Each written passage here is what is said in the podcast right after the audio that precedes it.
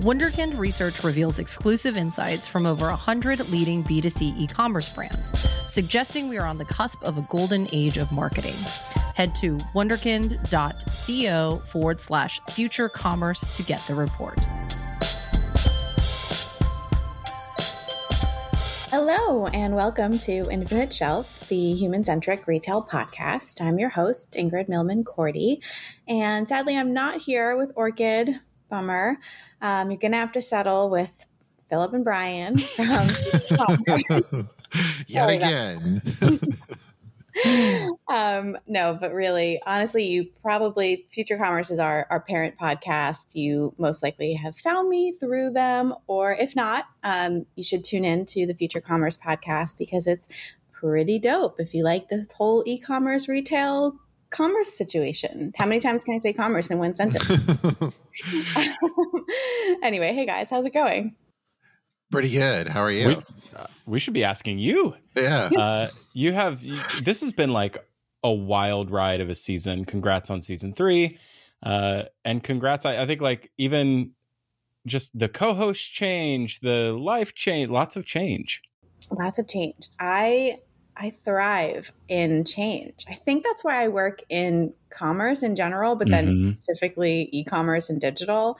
Like, you have to be a glutton for change punishment.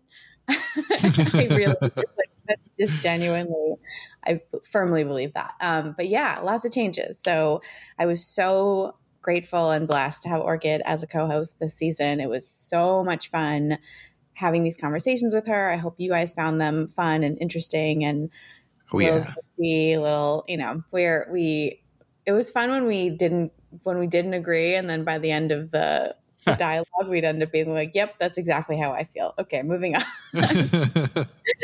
I, I also one thing that stood out to me in the season, and I'll just be really honest and say, like, I probably only got through half of the season because we're like up to five podcasts now at Future Commerce, and it's just, it's such a, uh, it's really tough staying like i'm a prolific content consumer i don't know about you ingrid but oh. uh, then being on top of your own content too and then making your own stuff and like checking your own stuff it's it's a it's a tough balance to strike. Uh, but what i have noticed is a little bit of a freer like more like punchier hot takier ingrid especially when you're next to orchid I, I see that happening. A lot of pop culture which is interesting because our thesis at Future Commerce has shifted in the last year too, and our you know our new outlook on well what is the future of commerce? I think six years ago we would have said well rapid technology changes and is going to ch- it's going to shift the way that we engage in commerce. And that's true. Uh, i think today we would say uh, the way that culture finds itself online and offline is the future of commerce because culture is commerce. Yeah. and i saw that come through in this season of Infinite Shelf. I'm so delighted to have you to hear you say that um, because I think that, and this may be a lot of the theme of this season went along with sort of the progression of mine and orchids because we're similar age, similar mm-hmm. sort of backgrounds. Um, we, you know, educational and, and and work backgrounds.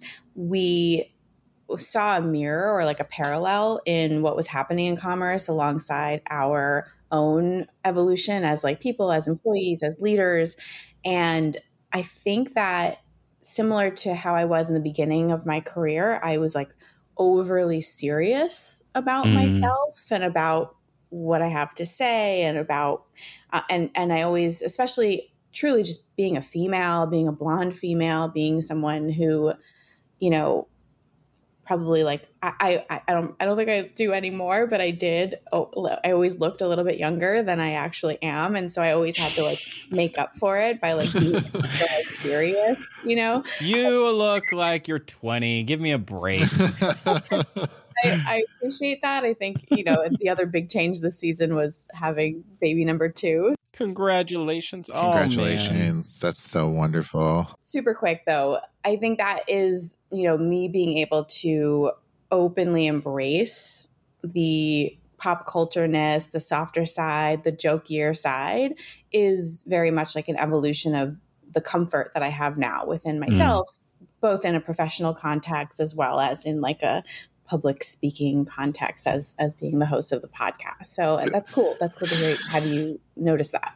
It's Mhm. funny what we like put up as defense mechanisms. Like some people use humor as a defense mechanism, and some people use seriousness. And sometimes it flip flops back and forth depending on where you're at. It's really cool to see like you just be able to enjoy yourself. And I, I feel like you've always been able to do that. And like you're such a incredible thinker, and and you know you you always come with such great thoughts. But to be able to do that in the context of jokes and and lightheartedness is such a such a cool thing.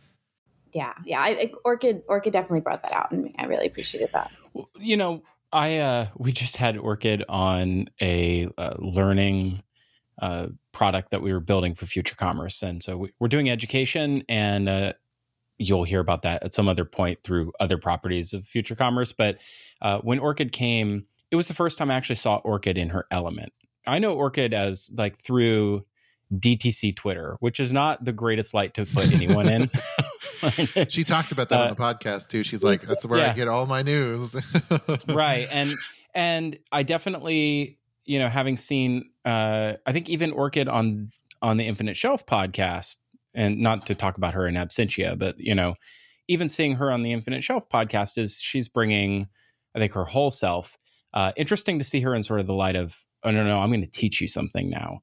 And if if i'm really honest um maybe you can talk to this ingrid but uh, how much like learning and insight gathering and analysis happens in the medium of podcast in 2023 i think what you want is a good hang where you come away feeling like it was time worth spent in a context of like i can relate this back to my work i can relate this back to Yeah.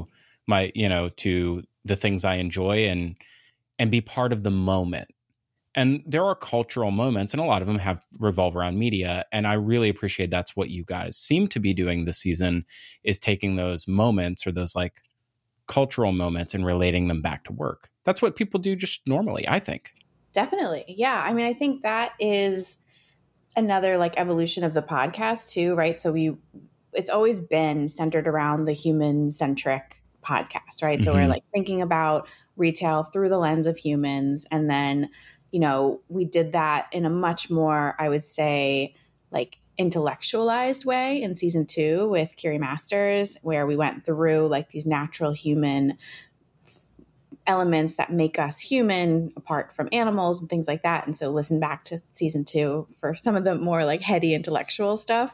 Um, and then i think season three with orchid it it kind of came together in this way where we start talking about how everything is intertwined and everything is intermingled like subcultures and cultures and how commerce creates that sustains that kills Mhm. that, you know, like that whole life cycle. And they're so intertwined. And I think that is truly the core of retail planning, marketing, building a brand, like all of the things that we hope and wish to do through Mhm. like those the analysis and the media and all the things that we're trying to like learn but we're subconsciously thinking about those things and actually applying them much more practically through these conversations. So it is, it's kind of like this balance between having the conversation around culture and pop culture and brands and things that we love and maybe a little fashion and skincare and like fun things like that thrown in.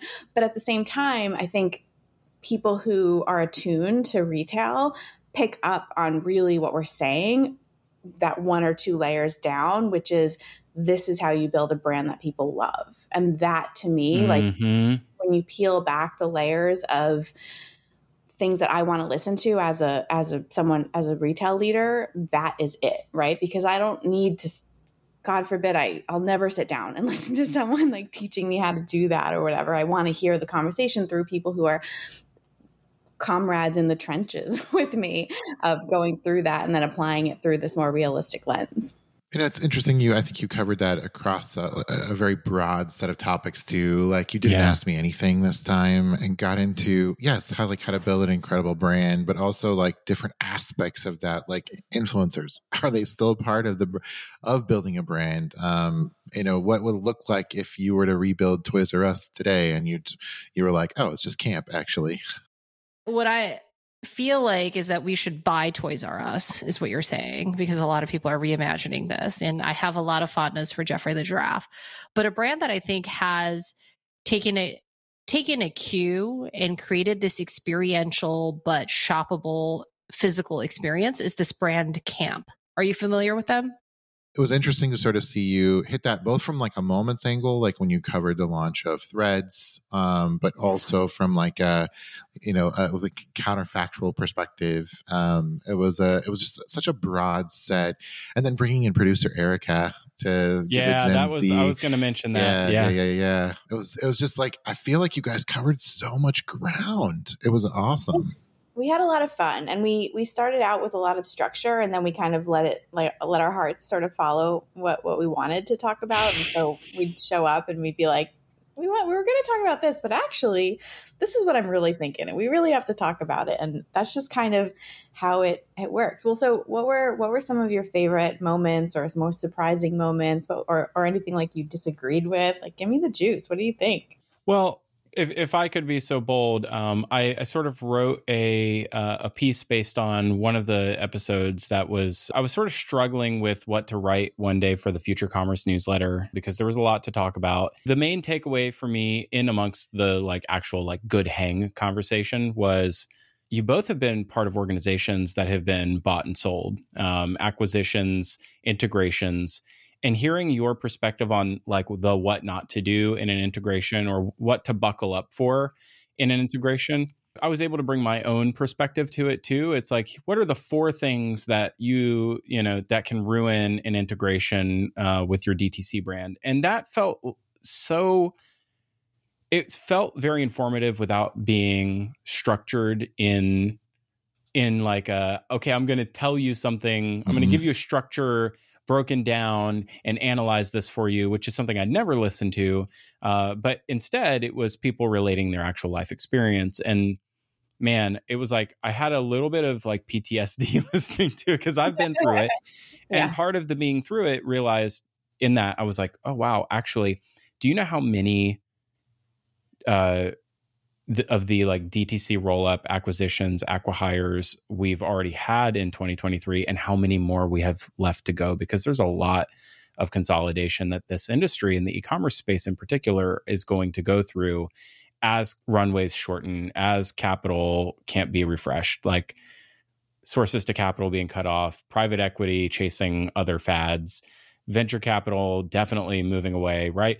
These things are a reality it felt very of the moment and um anyway that was that was one that stuck out to me mostly because i like wrote about it and I, I like to be self-referential.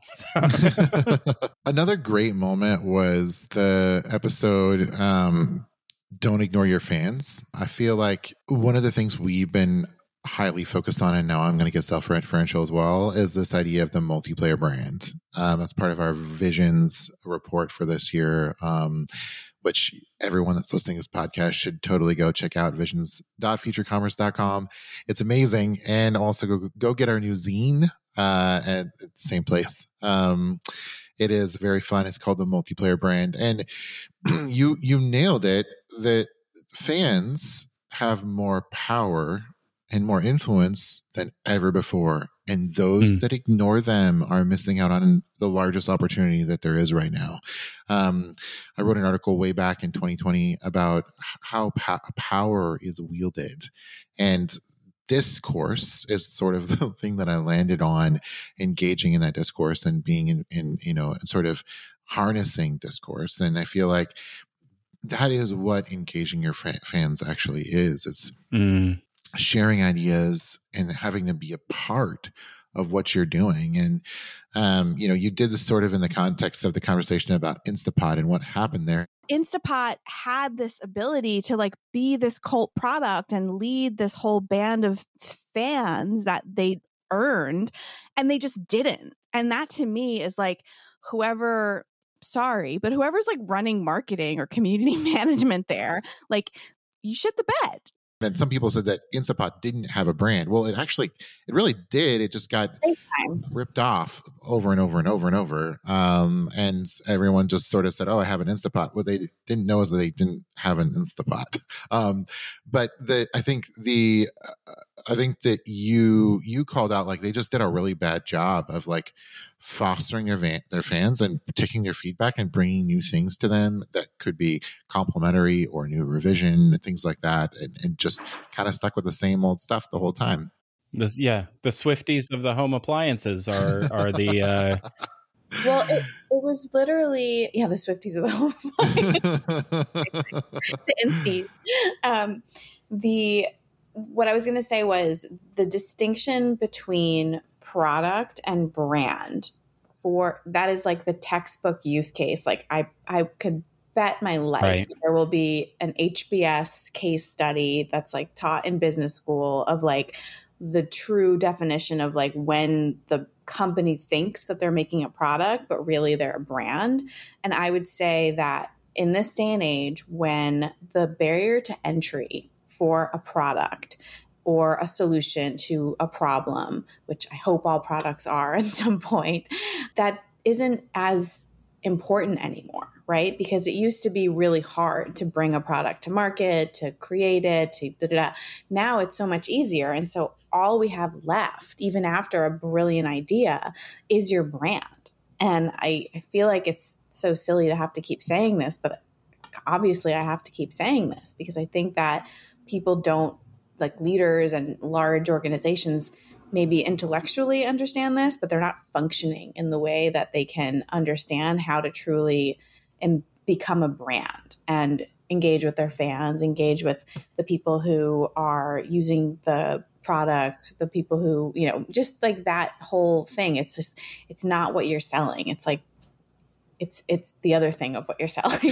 I think this is really interesting, paralleled against another big bankruptcy this past year, which is Hunter, Hunter Boots, and I've talked about a bit about this before. But I think what's interesting is Hunter chased. It's similar to Instapot actually. It chased demand, but demand isn't necessarily fandom. It could be bandwagoners. It could be uh, it could be just people that want to be on trend or whatever. Um, it doesn't mean they're actually genuinely like your product.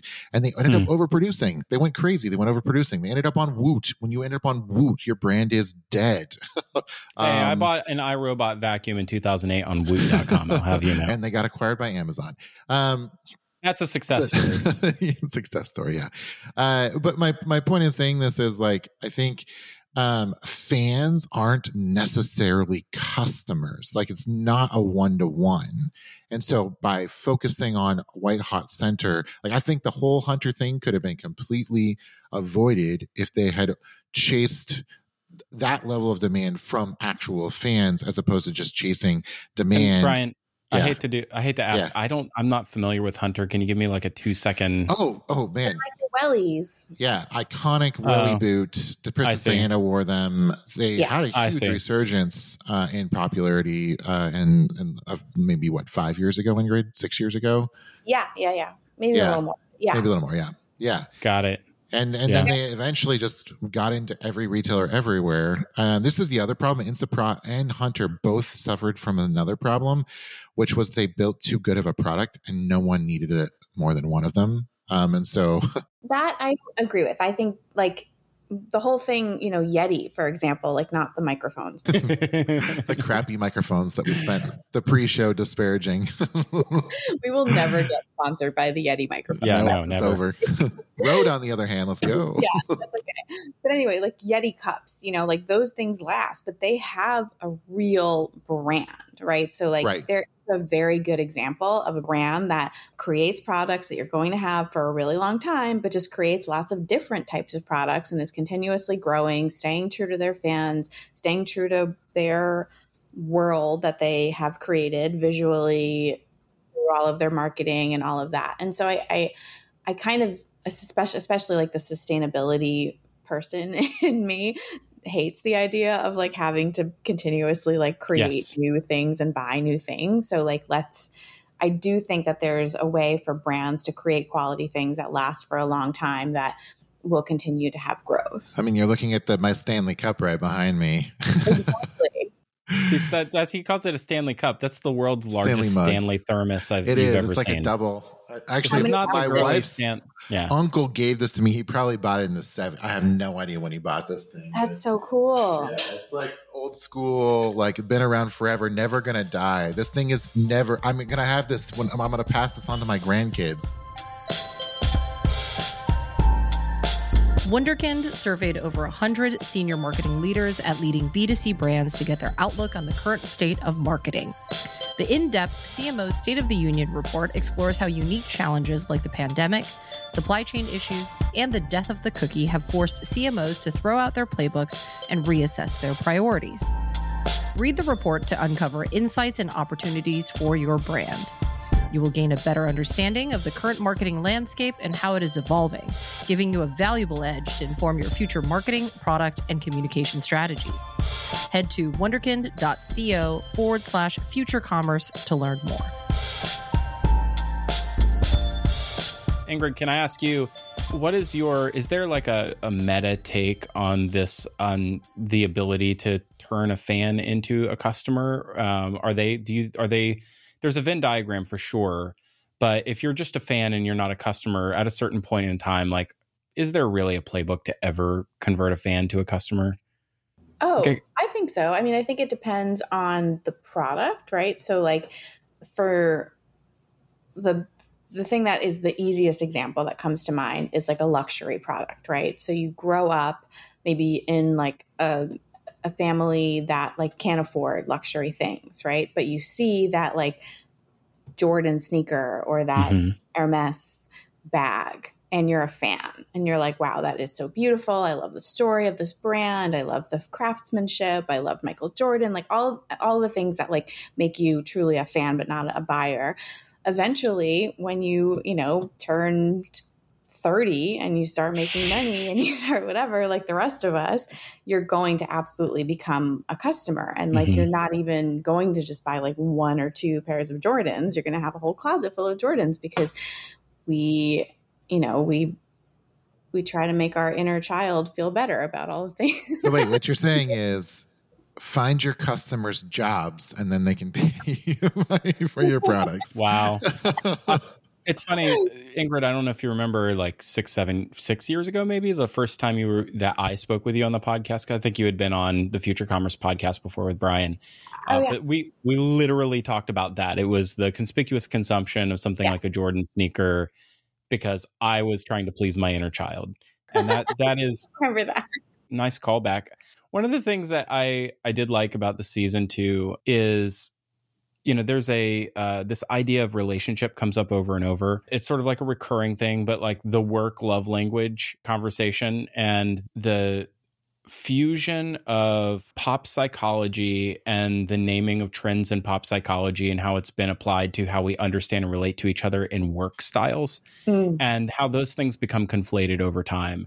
But the way that you approach that uh, was really clever um, because I think that a lot of folks take these models and they don't look at them as a means to understand uh, or create a, a place or a conversation that allows people to safely communicate to each other that like how they prefer to work, how they prefer to interact with each other, but instead Mm. buckets people into a presumed pattern of behavior. And Yeah. the way that you break that down, I thought was really interesting. And in particular, kind of relating it back to all the things that everybody talks about all the time, like, oh, uh, DTC or ESG or like the things that I care about, the things I should care about, the things that are like trendy to care about. And how does that come to bear in sort of my work love language? I thought that was really clever. or business Um, astrology, as the Orchid right, called it. business We've paid for business astrology at Future Commerce. We did uh, Strengths we, Finder. we invent business Um, astrology. That's true. I, I I love that you pointed that out because this is the the infinite shelf, right? And the whole idea is that the whole the show talks about not just what we've been primarily primarily focused on, which is consumers and brands and how do you grow and evolve and and turn fans into customers and all of that stuff is super relevant and I love talking about it.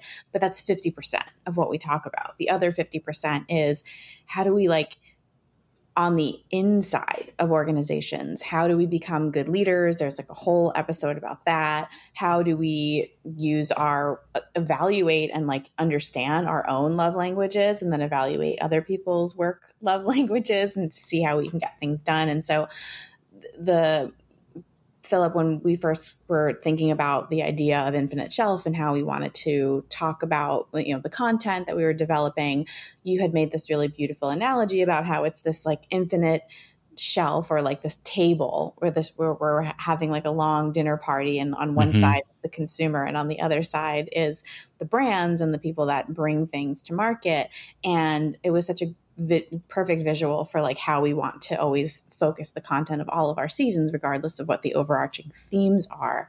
And so much of season three, I think, did go into how do you actually like get through barriers internally? How do you talk to other people from other generations that maybe have different work languages or different expectations of what the workplace is and, and how to behave and, and get things done?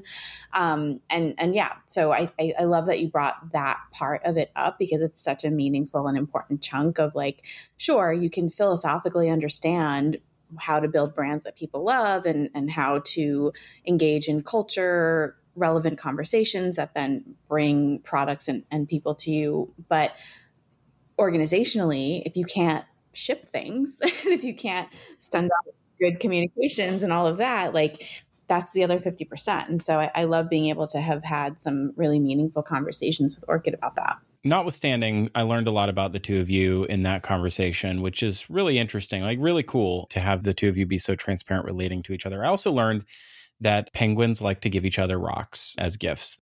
So, like, gift, gift giving is not about actually buying something. It's like this thing that you give to the other person because yeah. you were thinking about them. Right. And so it's actually more similar to penguins have this. Penguins ha- do this activity called pebbling where they give each other rocks because they're like, I don't know, to build goodwill or something. So don't give me a rock, but memes are kind of a form of pebbling. Totally. So just, I, just, I think just some clarity that was fun. It's called pebbling. I didn't know about it, but you can you can look it up. It's a thing. Um, and Orchid uh, has so many weird facts that she likes to drop all the time. She does. I, Orchid's a fount of like like information. Random like, knowledge. Yes, it's like I want Orchid at my. She's like a goblin. Nights. She's yeah. like a goblin. She's like, look at this idea trinket that I have. I found. I collected somewhere. Oh I'm my god! Give it to you now so much fun having like creating content with her and just like having mm-hmm. getting to have these conversations. And we would just we would carry them on like over text with Erica like our producer afterward beforehand we like sending each other memes. We, like you know we'll have a, follow-up or something later with Orchid but we um we're just like even products we're like we're like making orchid be a guinea pig for certain products. I i think eventually at some point we have to figure out how to like broadcast a day in the life of Orchid's media consumption. I would pay really good money to like have just a live stream of like all the things that Orchid is like looking at. We know it's just the headlines. Orchid. We just want like a cam on Orchid's eyes so we could just like watch everything she's watching. I mean, I think we just need to get the like you know what like the hacker. We know we can do this. We can do this. Orchid, you, you we're going to hack into your systems and just see whatever that whatever it's not just it's not just orchid. I mean i want to call out producer erica here too in that um i learned about colostrum way more than I ever wanted mm. to uh, this season through through, through the end. I, I actually talked with the colostrum brand one time. Was doing some consulting with them. That's uh the actual colostrum, like the ARMRA. What is it called, Erica? ARMRA. Um, yeah. Oh my god. Yeah, that's one of the very very long text conversations we've had. But it's a fascinating thing, and just the wellness in general. I keep I keep uh, threatening to do this, but we need to have like a full season on like wellness brands and products and, and like so. we just, like review stuff because like Ooh. man that that's my you know that's my jam all of our jams phillip six, like it's all of our jam but i like i spent six years building a direct to consumer wellness brand that was where i started in dtc i didn't know that that's a whole other thing. I'm just going to do a whole episode on Suja by itself. So, you know. Brian, Brian, we know what your regimen is. Like, we, oh, yeah. no one needs to ask it, the suja is offset by the dollar fifty Costco hot dog. That, I don't they- eat those hot- two no, things no, I'm like, gluten-free. I cancel don't each eat- other out. I don't eat the hot dogs at Costco or the pizza, even though I really wish that I could. I I don't do gluten. Brian, you, uh, what's your colostrum intake like these days? That's the question. it's a it's it'll be a, a zero at the moment. It'd be a zero, yep. Wait, so I I have to ask you guys the Hmm. total pivot from colostrum. Sorry, Sorry, uh, yeah. everyone. Yeah. But the episode that I think like lived on before and after all of the episodes, I think you know where I'm going with this, which was the growth versus um, profit Yeah. conversation. It just it does weave its way in or like weasel its way into everything because it's just so embedded. What are your takes on the growth versus are, are you team profit? Are you team growth? Can you do both at the same time? Like I'm I'm so curious what you thought.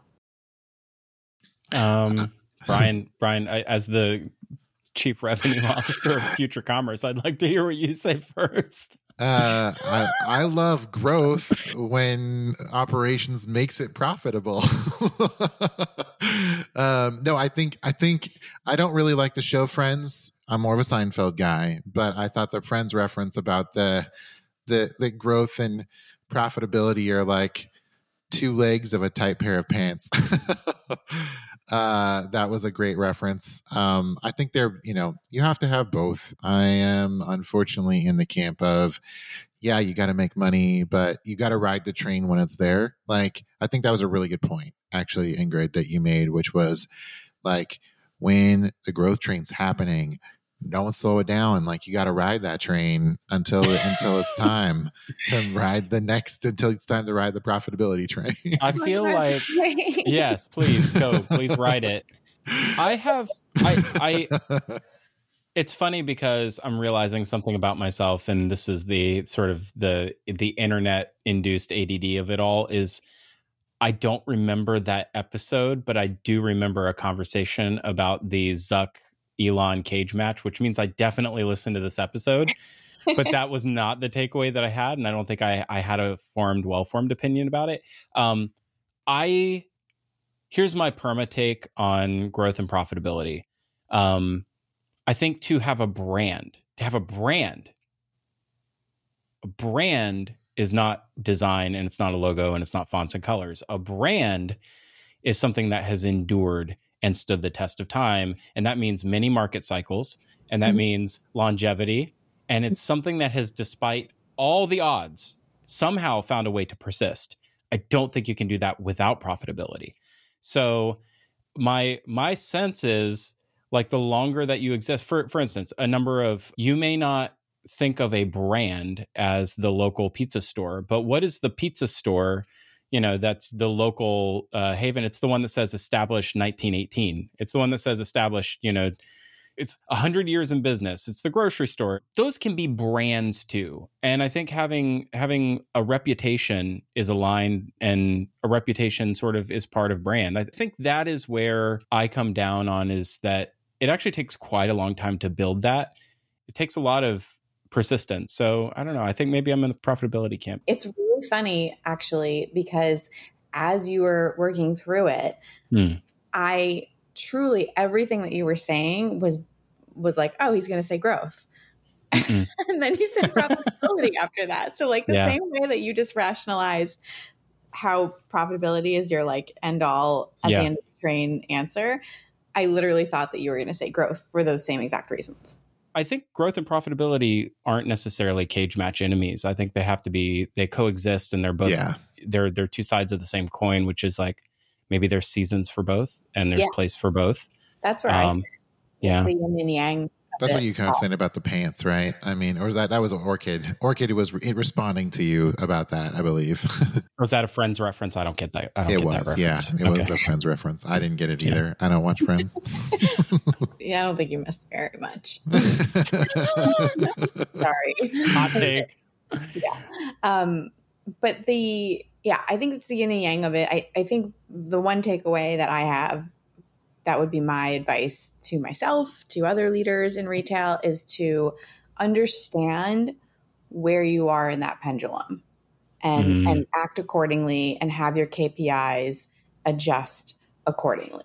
right? Because I'm firmly in the mindset that they're yin and yang, but they are black and white and they're they complement each other, but they're different and they have different times and they have different seasons and they have different ways of determining success. And I think you start getting into trouble when the marketing team thinks you're in growth and finance and sales thinks that you're in profitability. Uh and and that's where the, the rub starts to happen and i think this is up to all of like the leadership teams like especially from the ceo mm-hmm. down to be really clear about which season a brand or a product or conglomerate is is in the bigger the corporation um i think the the less accountability and the worse communication uh, tends to happen because being really definitive and being wrong can end your job or your career.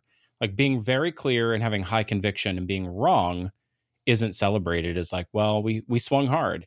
It yeah. it means that you you failed, and failure can't really be tolerated, especially catastrophic ones, right?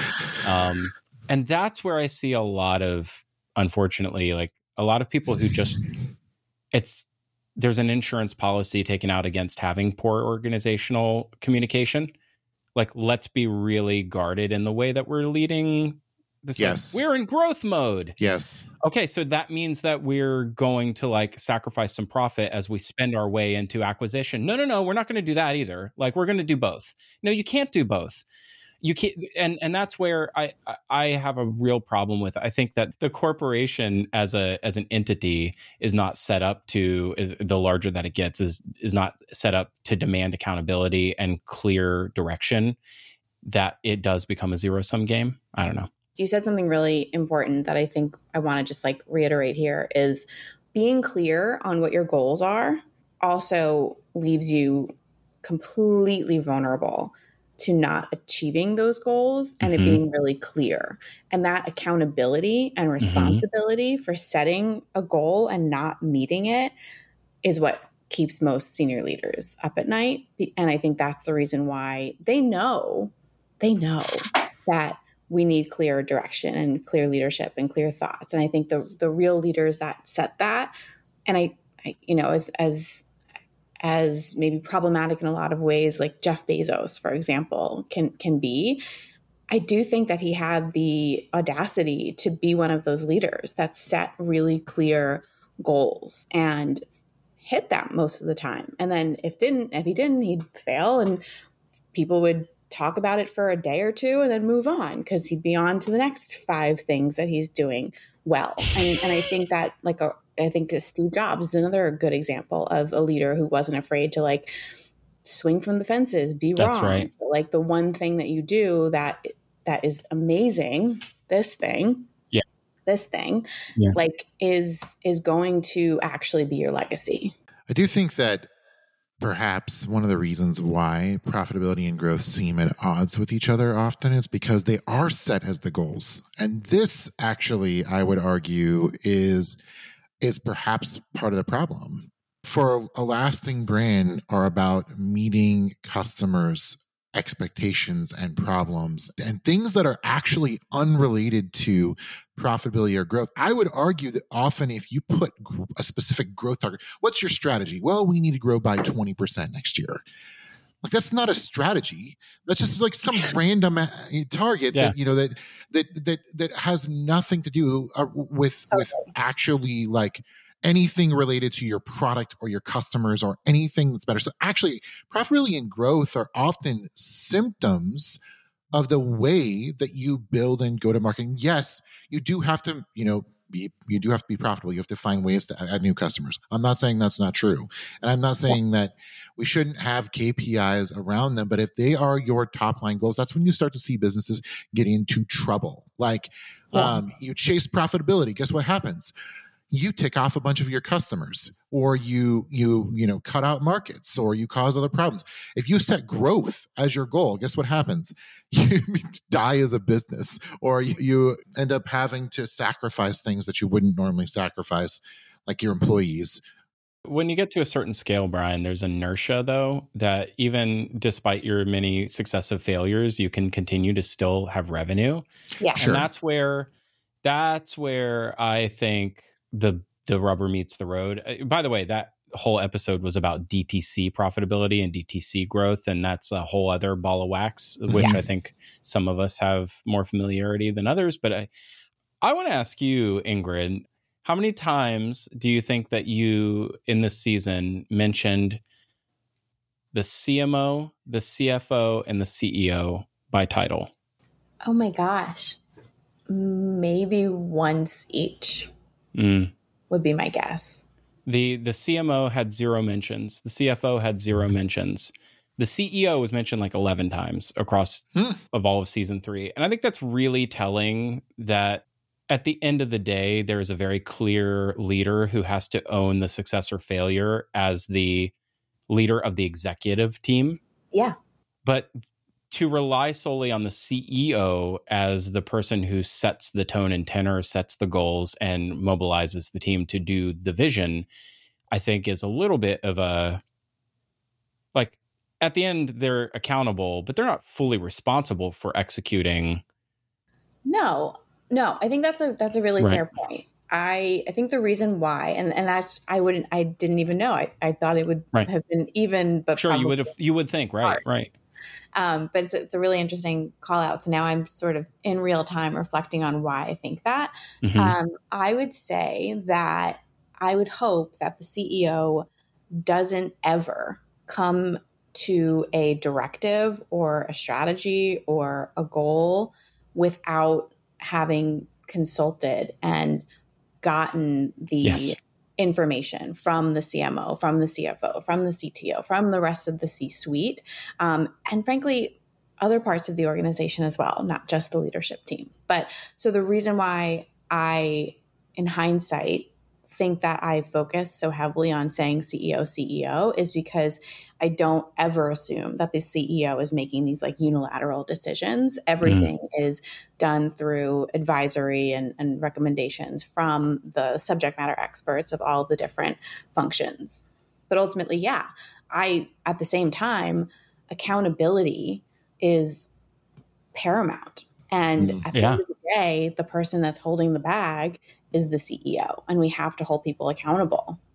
I think the CFO and the CMO are also much more highly volatile positions that have a lot higher turnover than the CEO, which is mm. another insurance policy problem, hmm. right? Is is the yeah. the cover of bad leadership in a particular part of the org doesn't totally. flow upwards and only flows downward. Totally. Yeah. I think that's a problem with like having shareholders and the whole system of of all of the like board of directors and how the CEO like, I mean, come on. There's like a whole episode about how stupid that whole setup is. On the balance of all of the roles uh, at the various organizations that you've worked at, like, do you think uh, you've had stellar, like, do you had more stellar leadership or great leadership, or is it a mixed bag? What's what have you seen more of? And how does that how does that color this perspective of the journey you've been on for season three? I can tell you that it's been definitely a mixed bag, but the bag is like very eerie. I've either had really excellent leadership that I still think about on a regular basis, like what would this person do? What have they said before? What have I heard them say? How have they approached decisions? How have they approached communicating to the organization? Like all of those things. I've seen really stellar, exemplary CEOs and C suite employees. And on the other hand, I'm like, who the fuck hired these clowns? like, how, is it, how?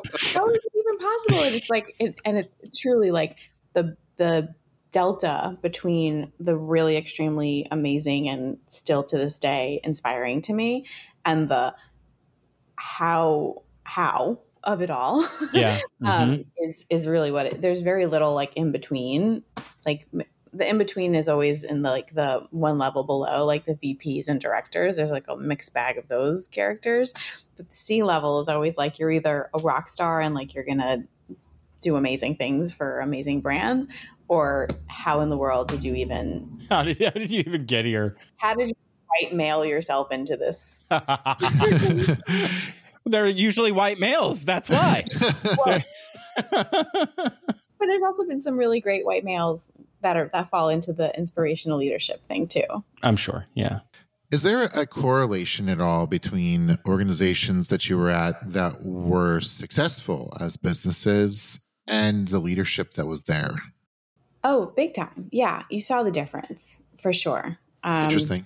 Yeah, it's you do like and and you see there there could be like shorter periods of oh like they're getting away with i don't know how they're this dumb or or inept but they're doing well. But that's that's like a blip. It's not usually like the consistent. Sure. and that kind of goes back to phillip's point about like the longevity and like really at the end of the day it's it's the sum of a much longer period of time. And and i think at the end of the day you, you do see that. Ken, yeah. Uh, what, we've told you some of our favorite season highlights. What are some of yours?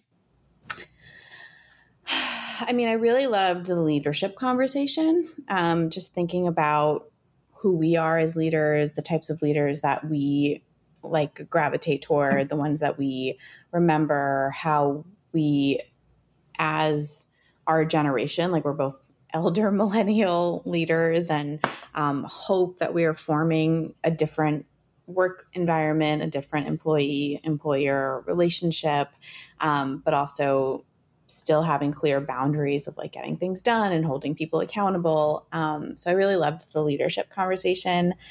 And then, yeah, of course, I think all of the cultural brand development, like all of those, it's not like one, it's not limited to one episode. It kind of like threads its way through everything was a podcast that I myself want to listen to. And that's always been my goal with with Infinite Shelf is mm. to create a podcast that I myself want to tune into um, with the you know almost 15 years of, of commerce experience like i don't i don't need a how to or a 10 things to to do before 9 a.m like no thing like i appreciate i'm glad that that content exists but like i'm not the audience for that i'm the audience for this kind of conversational in the trenches, mm-hmm. new insights, reframing things, highlighting things that in a way that maybe I hadn't thought of myself. Like that that is what I think I'm the most proud of with with season 3. All of our seasons, but particularly with this season having weaved that in has been really great. So cool. Nice. Do you think you've achieved the Ryan Seacrest uh, aspirations at this point or is there more left in you? Hardest working man in showbiz, I think. You really, I mean, Ryan Seacrest is incredible. Um, no, I don't think I will ever. I will ever get. It's a psyop. I will ever get the Seacrest out. Dumb. Um, but I, I, appreciate him and I appreciate you guys. This has no. been a really, really fun Stop. recap. I'm so glad that we got to reminisce and look forward to future conversations. And oh, Ingrid yeah. says, uh, we'll make this like 25, 30 minutes, right? I know. that's because I love talking to you guys. Oh, we do oh, too. Vice versa. Well, if you haven't heard season three, tune in. Um, it was really fun. And hopefully, we'll check you on the flip side. Yeah. Yeah.